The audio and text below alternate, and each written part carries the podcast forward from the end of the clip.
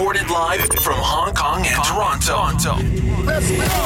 This is the PR and Law Podcast The PR and Law Podcast. Turn it up, turn it up, turn it up. with your hosts, Cam McMurchie and Ewan Christie. Welcome to episode 41 of the PR and Law Podcast. I'm your host, Cam McMurchie, along with Ewan Christie. Hello, Cam. Ewan's an employment lawyer and partner at Duntroon LLP in Toronto, Canada, and online at duntroon.law. I'm a PR guy in Hong Kong and publisher of the Digital Bits PR and Communications newsletter at digitalbitspr.com. If you enjoy the podcast, please tell a friend, and you can follow us on LinkedIn, Twitter, Instagram, and Facebook, YouTube, and SoundCloud, and our newsletter at prlawpodcast.club. Ewan, last week was a bit nutty. How are you doing? I'm good, Cam. I'm doing well. I'm doing well. You know, I've I've I did something new this winter, Cameron. Mm-hmm. Something I've never ever done before, and that is for the very first time, I'm trying to embrace the cold. Oh, really? I'm- That's I'm, I'm doing everything I can, and I and I think it's largely because I have no choice because there's literally nothing else for me to do short of uh, going for walks and enjoying the the great outdoors. So, you know, I, I bought myself a nice hat, cozy hat, proper gloves. I've got grown up snow pants and uh, and proper winter boots. And for whatever reason, I just never got around to doing that in all of the years that I've lived here in in cold, cold Ontario. Um, and you know what? It's actually really quite lovely. Today was a cold, crisp, but really sunny day. And, you know, I, I, I mean, I understand I'm stating the obvious here, but when you're appropriately dressed, it can be really pleasant. You know, being I- outside in the cold. I think most of the world probably thinks Canadians uh, naturally embrace the cold. Uh, not something that we pick up in our 40s. But, uh, you know, I, I will say sometimes I do miss it because in Hong Kong, I mean, if it goes down to like 12 Celsius or 13 Celsius, we get cold weather warnings and seniors are told to stay inside because of the cold and, you know, things like that. So, it's it is relative like we don't get that kind of crisp cold air and you know in before times when we used to travel um, it was nice being back in, in countries or places that had winter and being there and sort of experiencing that but i don't think i'd want to i'd want to experience it for very long it's nice as a novelty like i enjoy it uh, and it brings back fond memories but um, yeah, I've I've become a warm weather person. I fear. I wouldn't fear it. I think that's embrace it, my friend. I think you've made the right call. You've made the right the the call that most human beings on planet Earth have decided to make. Um, you know, which is to live in more temperate, warm climates. Yes, and yes. you know, hey, look, as you know, it's it is absolutely wonderful weather here the majority of the year, but for those um those few months of cold, cold winter that we get, um yeah i don't know it's i'm i'm having a, a new lease on this whole cold thing just bundle up appropriately and enjoy that crisp sunny weather it's really really nice Continue the debate with us on social media. Join us on LinkedIn, Facebook, Twitter, and Instagram at PR Law Podcast. All one word, P R L A W Podcast. Send us your questions now by email to ask us at prlawpodcast.com. That's all one word. Ask us at prlawpodcast.com or on social media with the hashtag PRLawPod. That's hashtag P R L A W P O D.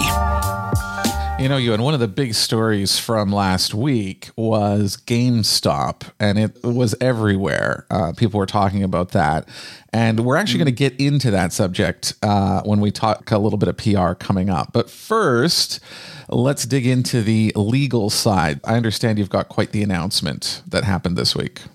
well i don't know if it's call it quite the announcement, yeah. i thought i thought this was kind of kind of interesting so I wanted to talk about a decision of um, the Ontario Superior Court here, Cameron. Now, you know, I normally I don't get into this sort of thing, but uh, this case resonated with me, and I I shared a post about it on LinkedIn, and I had enough feedback on it that occurred to me that perhaps it'd be something that we should chat about on the show. So, you know, the, the case sort of speaks to the difficulties of the legal profession, but frankly, all all professions and what they're dealing with right now. So I'll, I'll give you a, just sort of the Coles Notes version of, of the case. So this was a, a landlord and commercial tenant dispute at a, a shopping center here in, in, in, Ottawa, Ottawa, Ontario, Canada. Um, and the landlord entered into a lease with a call center that had a conditional period expiring on on February 1st. Entered into this this agreement with them in, in January. Okay. Now the Hudson's Bay Company, I know you know the Hudson's Bay Company. You know, it's one of those sort of great brands, uh, Canadian brands that has actually made its way around the world. So the Hudson's Bay Company here, Cam, they were the commercial tenant. And they objected to the landlord leasing this huge footprint of the mall to a call center. And this huge footprint in the mall was previously occupied by Sears, another company I'm sure you're yes. familiar with. Um, but of course, Sears has since gone bankrupt. And Hudson's Bay was angry about the landlord leasing this huge space to a call center because they thought that it would diminish the overall quality of the retail space. Yeah, which I'm sure it would. Naturally, litigation ensues. And on January 19th, the, the landlord advises the court that, you know, it's entered into this agreement with this call center and has this sort of this lease sort of hanging in the balance here, which expires on February 1 if it's not sort of solidified. So, given the timeline, the court set a January 29 hearing day. Well, counsel for Hudson's Bay, turns out, um, was scheduled in court on another matter that day.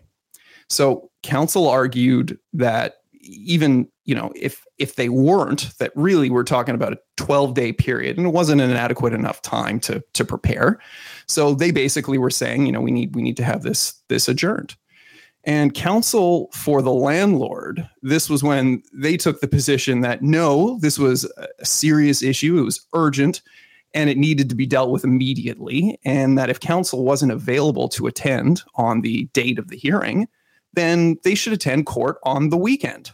Mm-hmm. And that's when something really, really interesting happened.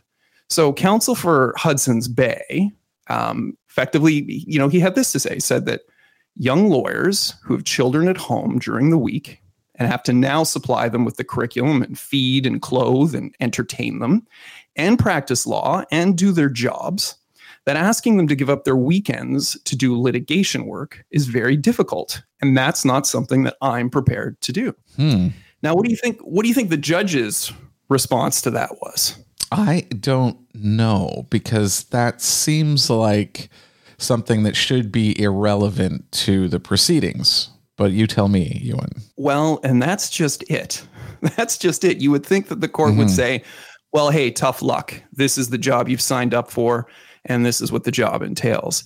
But that's not what happened. So Justice Myers took the position that there was no objective urgency justifying proceeding on the Saturday. And Justice Myers had this to say The court takes very seriously issues of health and wellness of practitioners, members of the judiciary, and court staff during the pandemic in particular. While lawyers in the courts are in a service business, there has to be a break applied to service providers' willingness to compete themselves or their juniors into unhealthy states in the ordinary course of business. Hmm. So, what do you think about that? So, in other words, the court is saying, no, this isn't urgent enough to have on a Saturday. People are busy. People have kids. People are working from home. People are, like you say, schooling their own kids at home these days, in addition to doing their jobs. And so the justice was unwilling to do this on a Saturday. What's the significance of this, Ewan? Because it seems like something quite, quite, quite big in terms of setting a bit of a precedent. Well, yeah. I mean, Justice Myers went on to say briefly, you know, recognizing that young counsel and staff may have other responsibilities or just need downtime does not impair access to justice, provided that everyone understands the need to make personal sacrifices when truly urgent circumstances arise. So the idea being, look, if we are dealing with an urgent matter, and, and, and quite often, Cam, when something gets before a judge, it is, it's incredibly urgent. Um, but, you know, I don't know that anybody can try and argue that a simple landlord tenant dispute in a commercial setting is a life and death situation that would justify that kind of urgency. So, what does it mean in the broader scope? Well, I think it's a really big deal because the court is effectively chiming in and acknowledging that you know what? things aren't exactly normal right now. This is not status quo.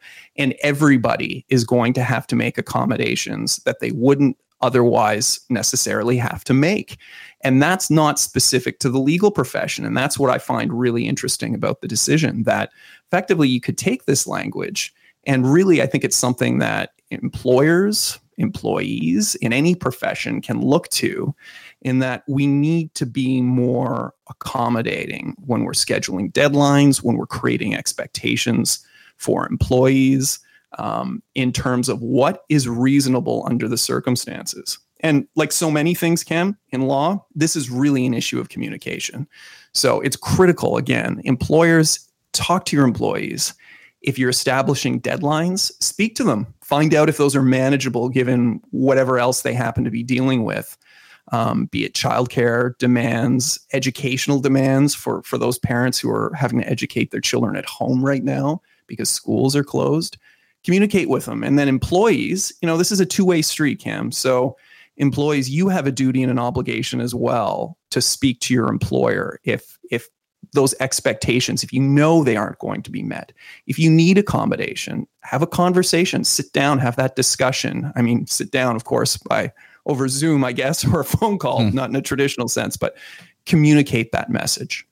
You know what I find interesting about this, Ewan, is the fact that like we're almost a year into the pandemic, and at, at least in in North America, because it really hit there in March, I guess, so eleven months ago. And and I feel like at that time there was more leeway given to people in terms of deadlines and delays and things like that because it was still relatively novel. Whereas now we're 11 months in, I do feel like uh, patience has frayed somewhat.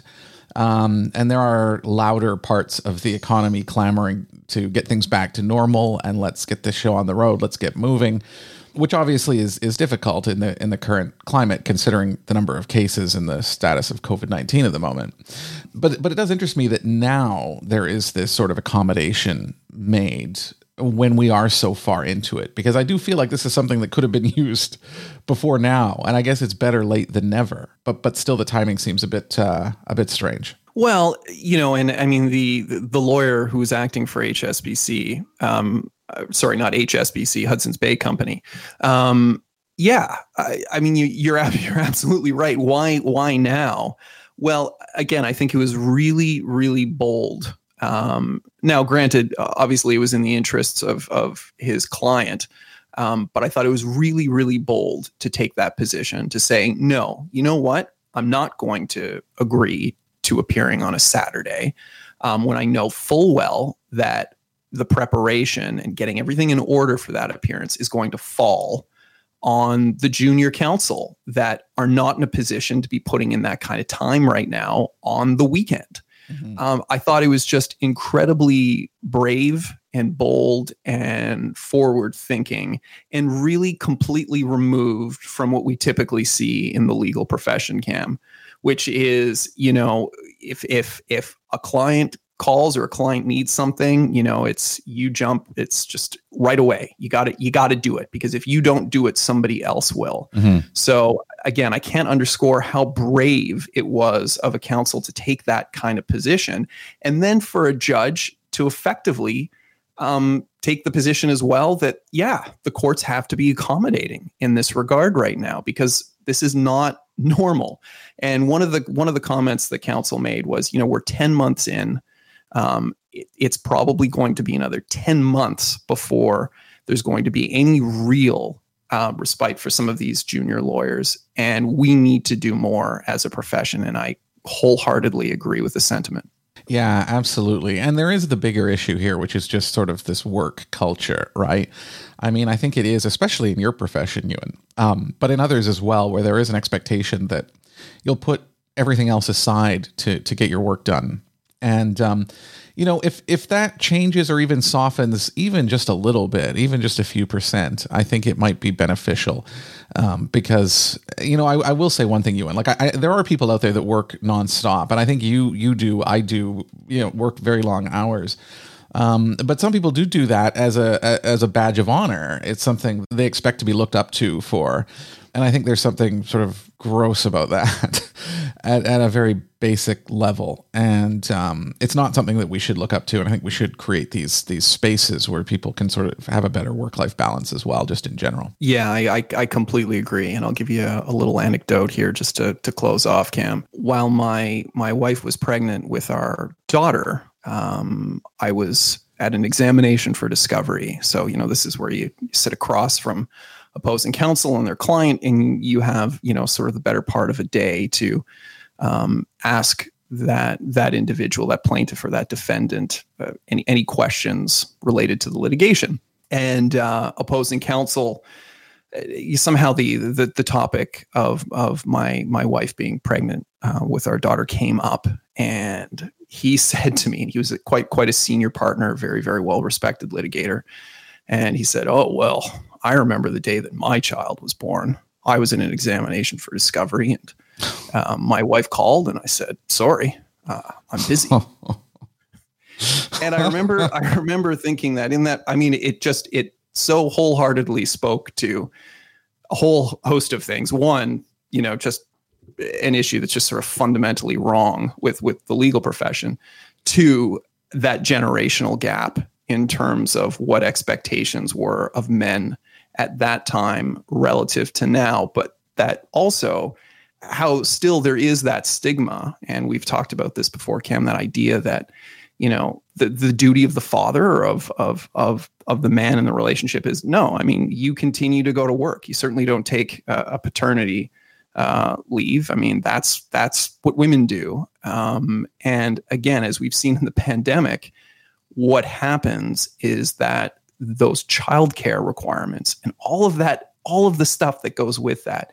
It's being disproportionately carried by women.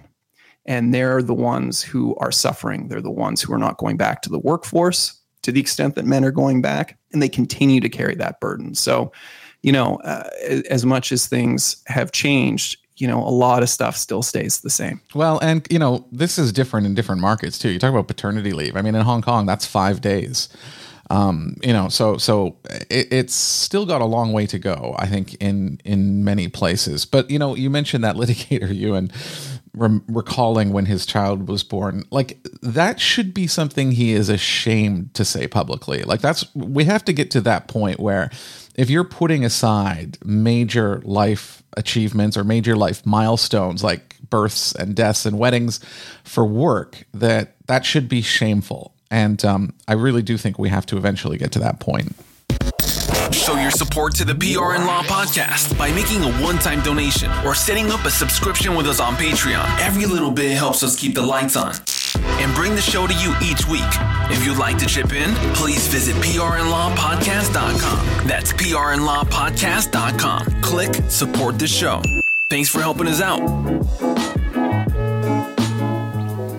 So some uh, some terms were were were bandied around uh, this past week. Things like GameStop and Wall Street bets and Reddit and short selling and all of these things. And and I am guessing that listeners to this podcast probably have a good idea uh, what those things are.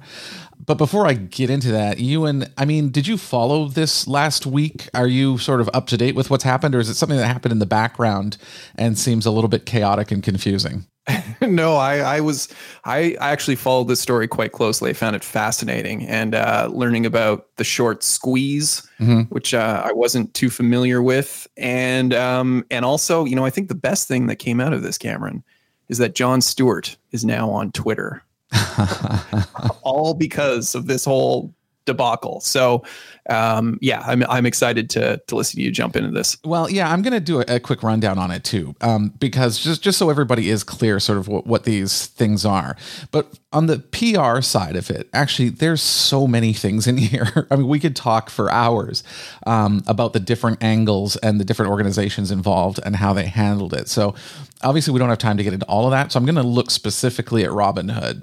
And I guess you're familiar with Robinhood, Ewan I actually use it. Uh, don't tell anyone that because I am in Hong Kong and I'm not American, uh, and it is meant for for people living in the United States. But I tested it out as it's a it's a it's a popular app. It has kind of gamified uh, investing. It's a very sleek app. Um, it looks great. It's got all of the proper you know iPhone and Android widgets and you know things like that. So they do a good technologically. So they've brought in uh, you know millions of new kind of millennial uh, investors, but they ran into some serious trouble um, this week. Yeah, just to jump in quickly, Cam, I just remembered we talked about Robinhood, if you recall, on a show way, way back when. So we'll put a, a link in the show notes that episode because we we give a lot we of did. really, really good background on sort of uh, Robinhood and and their emergence and their business model um, that might be of some use to our listeners. Yes, absolutely. Um, so, I mean, I, the first thing I want to just talk about is is short selling because what happened last week really was hedge funds took out a short position on GameStop and a few other stocks. And people in a Reddit forum called Wall Street Bets ended up putting the squeeze on these short sellers. So, what does all of that mean?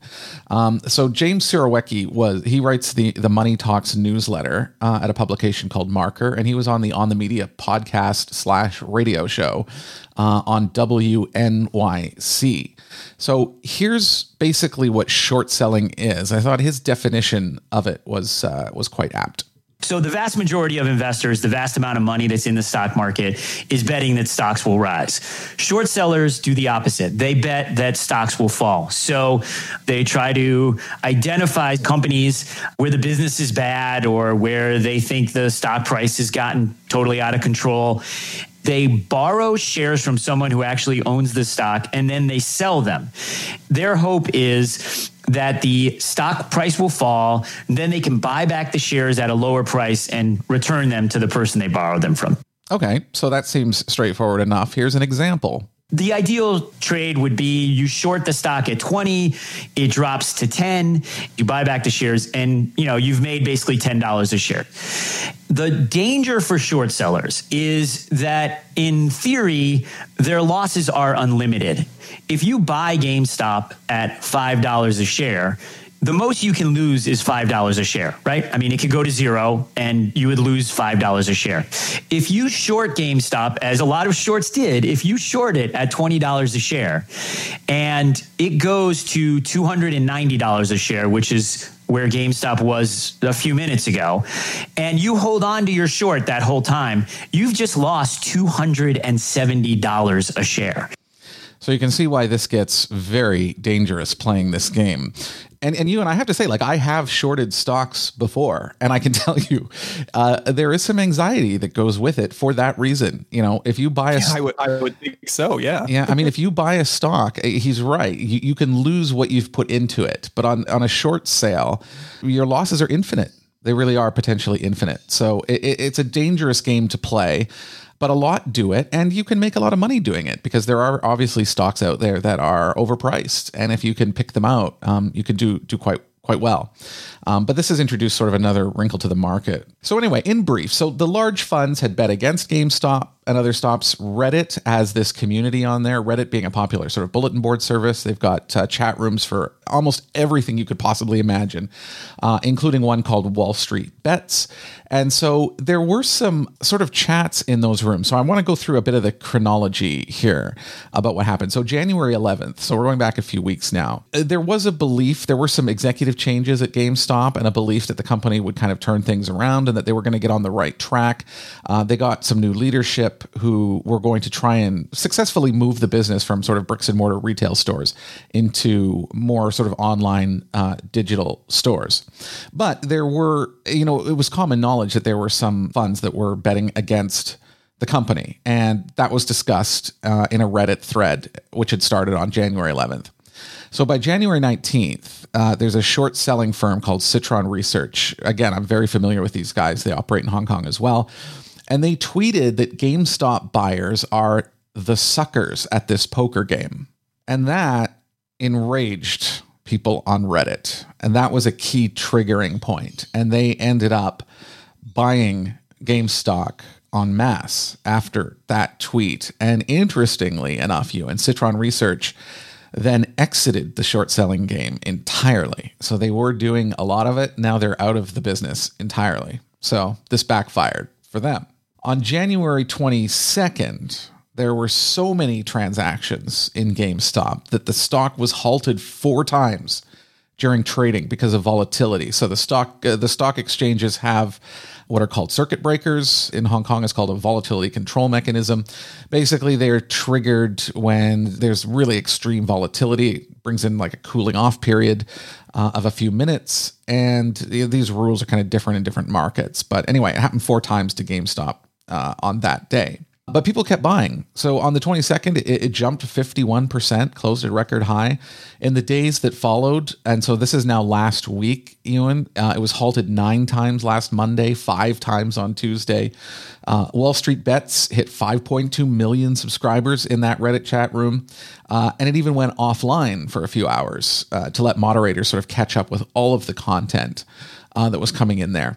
So this takes us really to to the heart of the issue, which was towards the end of last week, and that was January 28th, where Robinhood and other brokers announced that they would restrict trading in GameStop, restrict buying GameStop, and this triggered a lot of anger uh, on social media and Reddit and many other places. Now, here here's the thing, Cam. I'm not saying I agree with what uh, Robinhood did here or any other platform for that matter. But again, if they're a private company, uh, I, you know, I'd love to sit down and read the terms and conditions of, of the app in terms of what they're permitted and not permitted to do, and whether or not they have the discretion to effectively restrict trading. Because I suspect there's got to be something somewhere in the fine print that says, "Hey, should you know a crazy scenario such as this present itself as unprecedented as it may be uh, we have the discretion to sort of you know take the bull by the reins here or bull by the horns and mix metaphors and uh, and and shut it down. Well they, i mean do they not? I mean the issue is more around securities law. So it's illegal to manipulate the market. And there are many who believe when you shut off trading in certain stocks that you are manipulating the market so this is what Robinhood said when they put out their statement, and we can go over this in a second. But but I'm gonna read. I'm not gonna read the whole statement, but a couple of paragraphs here. When they put this announcement out on January 28th, they said, "This past year, we've seen the financial markets become a voice for the voiceless." We've seen a new generation of people come into the markets, sparking conversations about what it means to be an investor. Our customers have shown the world that investing is for everyone, not just institutional investors and hedge funds. Amid this week's extraordinary circumstances in the market, we made a tough decision today to temporarily limit buying for certain securities. As a brokerage firm, we have many financial requirements, including SEC, that's the Securities and Exchange Commission, net capital obligations, and clearinghouse deposits. Some of these requirements fluctuate based on volatility in the markets and can be substantial in the current environment. These requirements exist to protect investors and the markets, and we take our responsibilities to comply with them seriously, including through the measures that we've taken today. Now, I'm going to skip to the end of this statement. They, they get into the weeds a little bit more, but towards the end, this is what it says. Starting tomorrow, we plan to allow limited buys of these securities. We'll continue to monitor the situation and may make adjustments as needed. To be clear, this was a risk management decision and was not made on the direction of the market makers we route to. We stand in support of our customers and the freedom of retail investors to shape their own financial future. Democratizing finance has been our guiding star since our earliest days. We will continue to build products and give more people, not fewer, access to our financial system. Right. So they're going to democratize, but they're going to control when and what you can buy. Precisely. Precisely. Now, one thing I didn't mention off the top here is the undercurrent of all of this, and I think undercurrent of the January 6th insurrection at the Capitol, and undercurrent of um, you know a lot of social movements at, at the moment is feeling that you know either the economy or politics or whatever is rigged in favor of the big and the powerful players and so the reason they wanted to sort of target these hedge funds is to kind of teach them a lesson or show that the little guy does have some power. And Robinhood, since it launched, has sided with this group of people. You know, they market themselves as look, we're giving you the same access, you can do the same things that big fancy hedge funds can do or, or investment bankers or whomever it might be. And that's why that statement and this restriction really angered people. That is one of the key reasons because they felt that Robinhood was turning their back on the very people they claimed to be trying to, you know, bring into the market by restricting because the hedge funds weren't restricted. They could short or buy stocks. If you're limiting buying of GameStop, that means all you can do is sell. And if all you can do is sell, it's going to go down, which benefits the hedge funds. So there are concerns about market manipulation there. So now I, I, want to go to the 29th, which I believe that was last Friday. Yes. So uh, Robinhood begins accepting some buying and selling. You know, there's some interesting Twitter videos of this, Ewan. Like there are some people trying to sell GameStop or buy it, and they'll let you buy one share or five shares or something. So it really was quite restricted. You you could transact, but in very small numbers uh, for most people. But, you know, Robinhood really wanted to come and, and try and explain itself again. So it posted another blog, another announcement on the 29th. You know, this one is quite technical. It does go into these clearinghouse deposit requirements. So, again, I don't want to get too much into the weeds here, but a clearinghouse sits between basically two sides of a trade and it helps manage the risk. So, you know, if, if one side goes bankrupt and, and can't come up with the money to buy or, or, or sell, you know the clearinghouse can take on that risk and make sure the whole market doesn't collapse. And that's really what was happening here is the clearinghouse told robinhood like look you've got all of these people buying this stock which is incredibly volatile incredibly high priced and it's incredibly high risk. And so because it's high risk you need to have more collateral in the clearinghouse. Like you need to give us bigger deposits to cover this in case something goes wrong. So eh, that is true that robinhood was kind of squeezed on this point. Um, but so were a lot of other brokers uh, as well. It's sort of how how how the system works. Anyway, I think Robinhood didn't do a good job of explaining that on the 28th, the announcement I just read. But here's what they said on the 29th, which is the Friday. This is the end of the uh, announcement after it sort of explained this clearinghouse sort of deposit and collateral system. So it's referring to to the restrictions here. Quote it was not because we wanted to stop people from buying these stocks. We did this because the required amount we had to deposit with the clearinghouse was so large, with individual volatile securities accounting for hundreds of millions of dollars in deposit requirements, that we had to take steps to limit buying in those volatile securities to ensure we could comfortably meet our requirements. Our goal is to enable purchasing for all securities on our platform. This is a dynamic, volatile market, and we have and may continue to take action to make sure we meet our requirements as a broker so we can continue to serve our customers for the long term. Then it wrote in bold Rest assured, our position remains firm. We stand with our customers and we will continue to provide you with the resources and tools you need to become a confident, informed investor. Do you think that mitigates wow. the fallout, Ewan? What do you think of how Robinhood handled it? There's no right answer. Well, well, no, because I mean, really, what they're saying is, I, I mean, they're you can sort of dress it up any way you want, but effectively, what they're saying is, sorry, we had to shut it down because we were going to go broke. Mm-hmm. I mean, that's effectively what they're saying. And that has nothing to do with meeting a particular regulatory framework or meeting the needs um, and best interests of your clients, that's a matter of financial survival and the bottom line of your company. So, really, I, I mean, again, you tell me, Cam, you're the PR guy, but it strikes me that they should have been more forthcoming and plain spoken in terms of what their vested interest was in shutting things down rather than suggesting it was in the best interest of their customers, which clearly it wasn't. Exactly. So, uh, first, the fallout of this I mean, there has already been a class action lawsuit launched. Politicians have already said that they will uh, haul Robinhood to the Capitol for a hearing, you know, including AOC in New York and Ted Cruz. So, it's, it's very bipartisan, the support for this. The SEC says it's going to investigate Robinhood's actions. And you know the the company Robinhood it raised another billion dollars on Thursday and Friday uh, as well from its existing investors to sort of keep the the company running. So like what what went wrong here? And you're you're right, Ewan. This to me is a cataclysmic problem for Robinhood that could destroy the business. It's that big because they lost trust.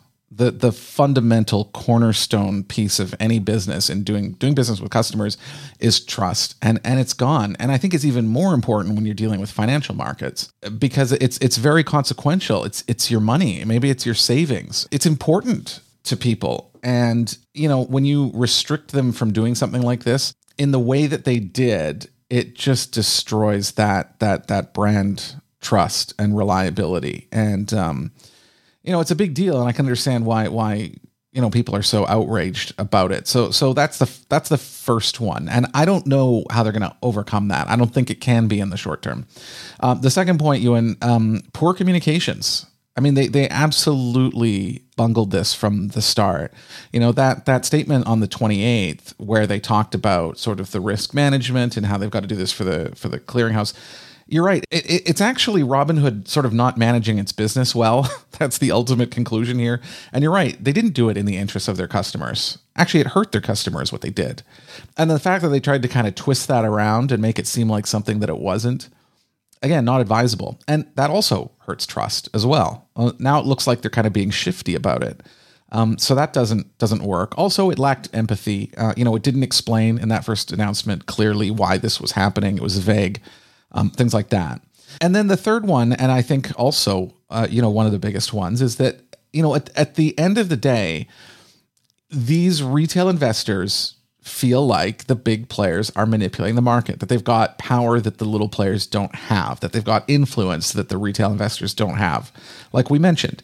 And this to them was Robinhood siding with those players. This was Robinhood supporting them or picking them you know, as as being more important. And, and again, that's that goes to the core of why Robinhood started, who they're trying to draw into the app as regular people. And so people thought Robinhood stood with them, that it was a, an app for retail investors, and this this really hurt that. Uh, you know, I, I saw a brief article the other day, Cam, on Wealthsimple and how they have seen an absolute explosion of the number of users using their product. Um, do we have any sense as to just uh, what the impact has been on Robinhood's user base? Has there been mass attrition from the platform? Because I mean, they're in a really competitive market space. Yeah, so they were among the first to have no commission trades, and that was the big draw into, Robinhood. But there are a lot of other services doing this now. You know, one of them is called Webull, which is really big. I, you know, I'm on there as well to test it out. And there's a, another one. I'm just trying to find the the name of it. Yeah, it's called Public. So I, they're very similar to, to Robinhood, but you know what? They handled it much better. I mean, they ran into the same the same problem because if your clearinghouse does you know restrict trades or increase your collateral in some ways there's nothing you can do about that and you know public is a is a smaller app and it tweeted right away that trades were being restricted at the clearinghouse level and it wasn't their decision and in fact they they tweeted that they disagree with this decision of their clearinghouse and that they are going to basically deal with this right away. Um, and so they were kind of praised for the way that they were open and honest and provided really timely updates um, on what was happening. And so, you know, it, it's not we're not we don't have to reinvent the wheel here. I mean, it's it's a crisis. Robinhood did find itself in in a, in a difficult situation, but it could have handled that difficult situation a lot better. I always say, you know, with PR, it, it can't solve your problems. It's not going to uh, relieve you of negative coverage or of criticism, but it can reduce it. It can help you preserve parts of your brand, or it can help you, you know, you know, maybe recover faster, things like that. And Robinhood really sort of botched those things. But I do want to say, you, and you said how many people have left the platform. I don't know. I, I, imagine that there's quite a few. However, there were 120,000 new downloads of Robinhood from the US App Store, US iOS App Store. So just on one phone platform on January 27th alone. So I think even if they've lost customers, and I'm sure that they have, it looks like a lot of others might be interested in what's going on uh, and checking out the app uh, because that's much higher than than what they would normally get in terms of of, of downloads. Right. Sort of going back to that fundamental PR principle, which is any press is good press, right? Yeah, kind of. So I think you know the question, Ewan, is what what should Robinhood do now? Business Insider has a nice little write up about this, but but I think it's pretty clear. Number one, I mean, it really has to rebuild that trust. Uh, it's it's really hard for a brand to do that. Like once you've broken that trust, it's um it's really hard to recover. And I think that's like when you when you when you talk about communications, I mean, when you're doing it day to day, the one thing that you're trying to preserve is that trust, that um, reliability. So it's really important to try and you know make sure that you avoid these kinds of kinds of problems. So yes, they have to rebuild uh, trust. They have to emphasize to users that it's still on their side and explain how it's on their side um, and how it's going to sort of repair its image and um, its trustworthiness with its customers.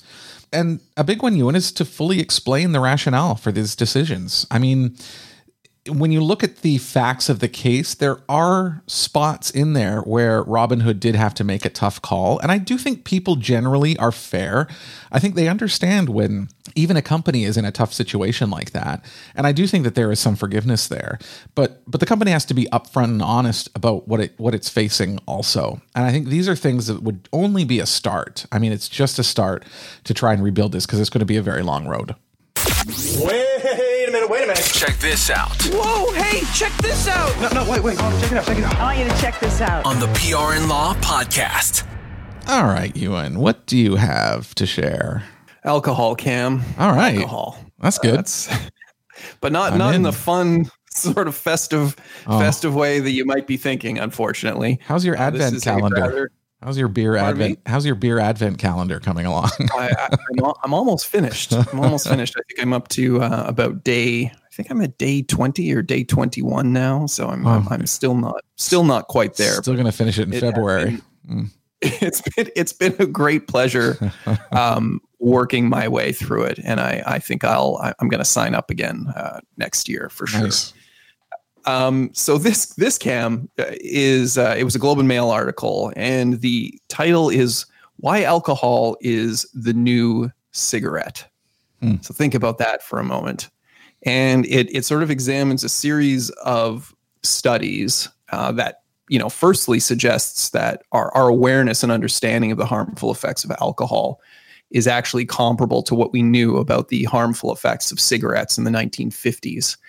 Um, and I don't know if you remember this, Cam, when you when you were when you were young. I know uh, we we we sort of grew up in the same the same spot. I Mhm. used to listen to some of the overnight radio shows, you know, stuff like The Shadow from the from the from the fifties. These old sort of quaint radio programs. The things that I always found really amazing about them was they would have these sort of commercial breaks, and typically the commercial break was advertising for a cigarette Mm. and it would be you know a physician endorsing a particular brand of cigarette as actually being healthy and, and good for you Mhm. um, which of course we now know is just completely insane um, but this article kind of suggests that we're we're taking similar positions vis-a-vis alcohol consumption and it suggests that the idea that moderate drinking is somehow good for you is in fact a myth and that the the best quantity of alcohol for you to consume is in fact none none at all cam. So um it you know and it talks about it references a number of studies and it talks about issues um you know people who consume alcohol as a stress reliever but that the research has actually found that you know alcohol consumption worsens depression and anxiety um, it references a study from July of 2019, and this was the, the Canadian Medical Association Journal. It published a large scale study analyzing survey data from nearly 10,400 participants from Hong Kong. I don't know if you were involved, Cam. No. you signed up. no, um, and the United States, uh, which found that the healthiest amount of alcohol consumption for your mental well being is, in fact, none at all. Um, it Mm. also talks about a- study that the uh, Canadian Journal of Studies on Alcohol and Drugs um, did last year uh, that said that 50% of alcohol related cancer deaths happened to people who reported drinking within the weekly guidelines, uh, you know, these moderate drinkers. Mhm. And, you know, this is part of the problem that the article talks about, first of all, is that what we consider moderate drinking from one country to the next is markedly different. Mhm. And what our governments recommend as moderate or healthy, quote unquote, levels of drinking, um, it it's it varies significantly from country to country. So, for example, in Spain, they say that you know what, if you want to have 21 alcoholic beverages a week as a man, hey, nothing wrong with that. Whereas in in Canada, um, you're looking at 15 for men and 10 for women, and in the Netherlands, you're looking at five for men and five for women. So, I mean, we're talking about this massive No massive consensus on in this. terms of Mhm. yeah in terms of what's reasonable and what's not so um, it's a crazy article it it, it goes into um, issues around uh, breast cancer and how the correlation between consumption levels of alcohol for women and breast cancer cancer which are Okay, really so- terrifying Where can they find this? Is it where where where where's this article published? It's in the globe and mail Okay. Okay. We will put the the link in the in the show notes for that one. I've got two quick ones just to to to share, and, and one of them uh, I actually checked out last night. It's written by somebody who I sort of know. She worked for the Wall Street Journal in Hong Kong for a number of years, and I've you know conversed with her at events and things like that, but don't know her well. Um, and it's called Chinese Culture Doesn't Belong to the Chinese Government.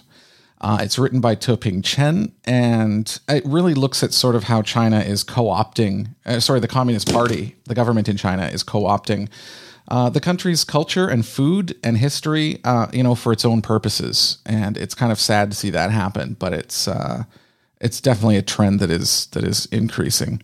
And then the second one, Ewan, and this one shocked shocked me. This will scare you. It has a Canadian tie to it. It's a long feature in the New York Times called A Vast Web of Vengeance. And the subtitle is Outrageous Lies Destroyed Guy Babcock's Online Reputation. When he went hunting for the source, what he discovered was worse than he could have imagined. And it is true. And it is about sort of people attacking others on the internet. And this guy coming home one day and his father giving him a call and saying, you know, there's some negative stuff on the internet about you. And he went online and found that his his name and face had been plastered all over the place with the words pedophile and rapist and things like this across his his name. And it was all over the internet. And the challenge of how to deal with this, unfortunately, there's not much people can do. Um, but the person behind this is actually a woman in Canada. And so uh, there were some targets in Canada as well, the UK, Canada, and the US. So it's it's kind of a horrifying read, to be honest. Um, and it's definitely something I think we're going to have to learn how to deal with because this sort of thing wasn't possible before, where sort of a disgruntled person could take action this way. Um, but now it can be very damaging to to somebody, even costing them, you know, their job, their family, even their life in some cases. So uh, two two to check out.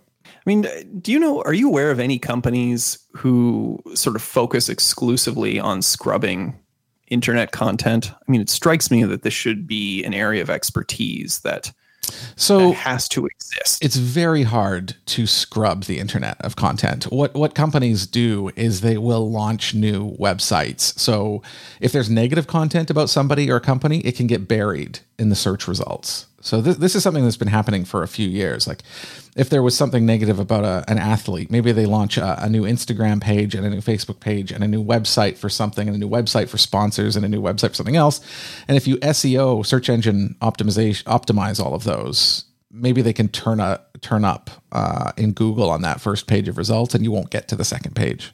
That's the way that it's dealt with most of the time. Because to scrub things, it does mean going to the source and saying, "Take this down," and oftentimes they'll say, "No, you, you can't make me do that." Um, and and that's where we run into some problems that I think this article looks at. right. Okay. Well, that sounds kinda- just absolutely terrifying. Kind of ominous, yeah. Uh, anything else, Ewan, before we wrap up forty-one? no, that's it. That's it. yeah. Lots of stuff this week. It's good. So yeah thank you. Thank you so much for joining us again everybody. Don't miss a show. Subscribe in your podcast app of choice or to our youtube and soundcloud channels. Or on social media of course facebook instagram twitter linkedin uh, and our newsletter. I've got to get that newsletter out. Prlawpodcast.club yeah so for Ewan this is cam light it up This has been the PR and Law Podcast with Cam McMurtry and Ewan Christy. If you enjoyed the show, please share it with a friend or leave a review. You can also join us on LinkedIn, Twitter, Instagram, and Facebook by following our account at PR Law Podcast. That's all one word P R L A W Podcast. Thanks for your support.